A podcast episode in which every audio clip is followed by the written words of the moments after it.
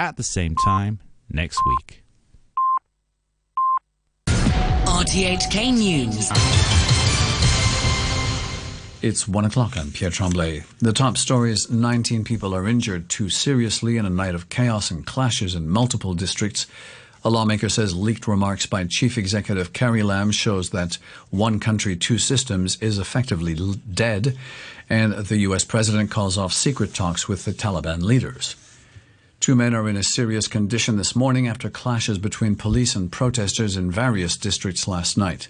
At least 19 people received hospital treatment, of whom 13 were said to be in stable condition and four were released. The two who are in serious condition are being treated at Kwong Hospital and Prince of Wales Hospital.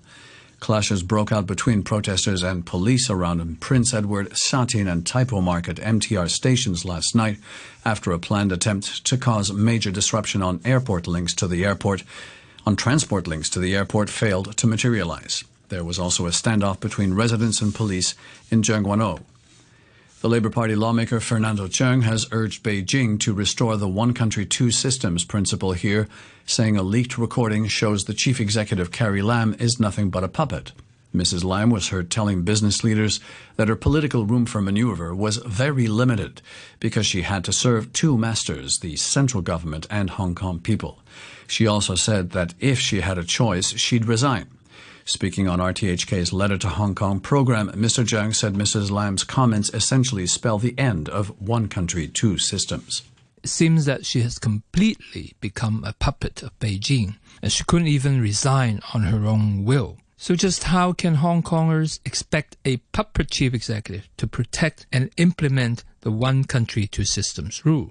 Carrie Lam's mission of her inability to make any vital decisions in dealing with the political crisis is a testimony to the death of the one country, two systems. So just how will this end? To me, it's simple. Give us back the one country, two systems and honor the promise of giving Hong Kong a genuine universal suffrage election system.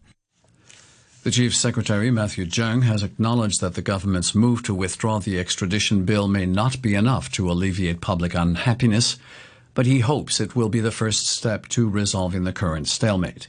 In a blog post, he said Chief Executive Carrie Lam's decision to scrap the bill last week did not represent a concession to violence and insisted that complaints over the police use of force should be made under the established complaints mechanism. He again ruled out an independent inquiry.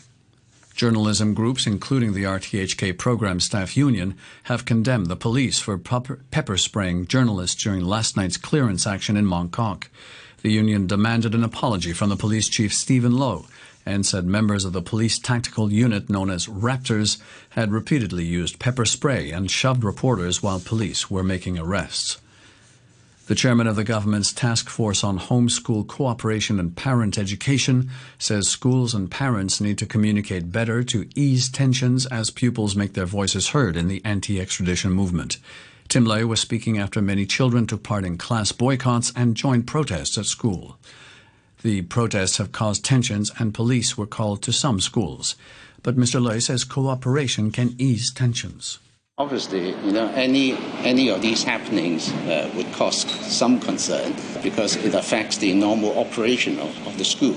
Because uh, the primary purpose of the school is, is for education purposes, but we also, uh, you know, understand, you know, that at the moment there are various requests and uh, from different parties, and that's why the school, the management, as well as the parents group and students, we just need to, you know, have more dialogue and come to a mutually acceptable arrangement.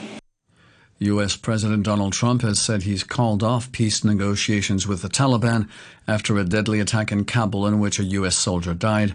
The U.S. Special Envoy to Afghanistan had reached a draft peace deal with the militant group last week. The BBC's Steve Jackson reports. In a series of tweets, Mr. Trump revealed details of an astonishing secret meeting that had been planned for Sunday at Camp David. He was due to meet Taliban leaders, he said, and separately the Afghan president. But after an attack by the group in Kabul on Thursday that killed 12 people, including an American soldier, Mr. Trump said he'd immediately cancelled the meeting and called off peace talks. What kind of people would kill so many in order to strengthen their negotiating position, the president asked. It took months of painstaking diplomacy to get a draft peace deal, and US diplomats will be hoping that it wasn't all in vain, and talks can soon be revived. You're listening to RTHK. The time is five minutes past one. A senior member of the British government has resigned over Brexit in a new blow to the Prime Minister, Boris Johnson. Amber Rudd called Mr. Johnson's expulsion of 21 Conservative MPs from the party for voting against his Brexit policy an assault on democracy. She announced her resignation in a statement to the Sunday Times newspaper. I knew and I accept that the Prime Minister should be able to leave no deal on the table. But what I had expected to see was a huge government centred effort to get a deal. And at the moment, there is a lot of work going on into no deal and not enough going into getting a deal. And then on top of that, I've seen 21 of my colleagues, good, strong, conservative MPs with true, moderate, progressive values, excluded from the party. The director of a prestigious department in the Massachusetts Institute of Technology, known as the Media Lab, has resigned over his ties to the disgraced financier Jeffrey Epstein. Joichi Ito emailed his resignation as director and professor to the university on Saturday. The BBC's David Willis reports from Washington, D.C. Over the course of a decade, Mr. Ito accepted more than $1.5 million from Jeffrey Epstein, the money divided between the Media Lab and his own investment projects. Mr. Ito has already apologised for that. His resignation follows the publication of a newspaper article alleging that staff at the department attempted to cover up their ongoing relationship with Jeffrey Epstein even after he became persona non grata. Epstein pleaded guilty in 2008 to charges of soliciting underage girls and served a 13 month prison sentence. Russians go to the polls on, in Moscow and other towns and cities today, with the governing United Russia Party struggling to maintain its grip. The vote follows some of the biggest protests in years in the Russian capital. From Moscow, here's the BBC's Sarah Rainsford. This has been a summer of discontent in Moscow, with street protests, clashes with police, mass arrests, and criminal trials, all over an election to the Moscow City Parliament that would usually pass barely noticed. But this year, opposition activists were barred from running and crowds took to the streets. The very tough response from police and then prosecutors suggests the authorities here are worried about the souring public mood now that the economy has stuttered and the patriotic boom of recent years has faded. The top prize of the Venice Film Festival, the Golden Lion, has gone to the comic book movie Joker. Starring Joaquin Phoenix, the film is a drama about the origins of Batman's archenemy. The runner up prize, the Silver Lion, was won by An Officer and a Spy, a retelling by the controversial director Roman Polanski of the Dreyfus affair in France at the end of the 19th century. Sport tennis, Canadian teenager Bianca Andreescu has beaten Serena Williams to win the U.S. Open women's singles title. The 19 year old won her maiden Grand Slam title after beating Williams 6 3 7 5. She becomes Canada's first Grand Slam champion. The BBC's David Law has more.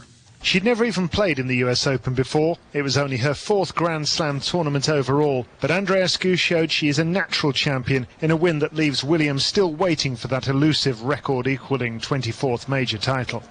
After trading toe-to-toe for half a dozen games, Andreescu suddenly took over, winning 7 out of 8 to stand 6-3, 5-1 and on the brink of the title.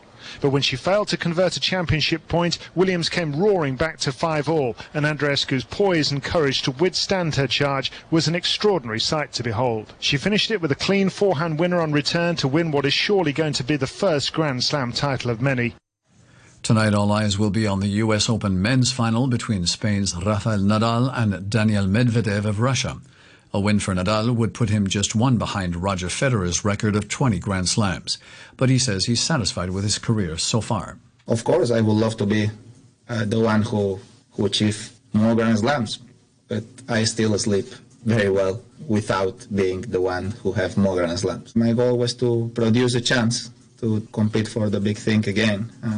Here I am. So I give myself another chance, as I did in Wimbledon, as I did in Australia, and as I did in Roland Garros. That's the personal happiness. To end the news, our top stories once again 19 people are injured, two seriously, in a night of chaos and clashes in multiple districts. A lawmaker says leaked remarks by Chief Executive Carrie Lam shows that one country, two systems is effectively dead. The news from RTHK.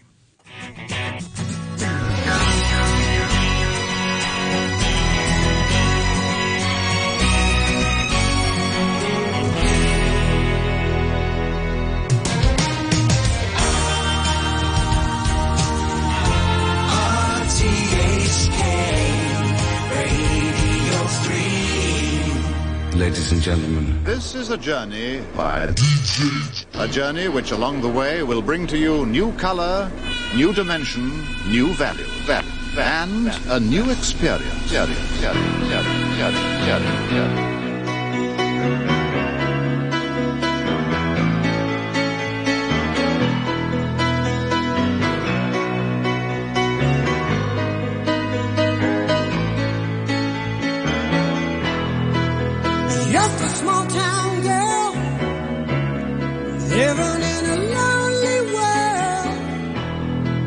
He took the midnight train going anywhere. Just a city boy, born and raised in South Detroit. He took the midnight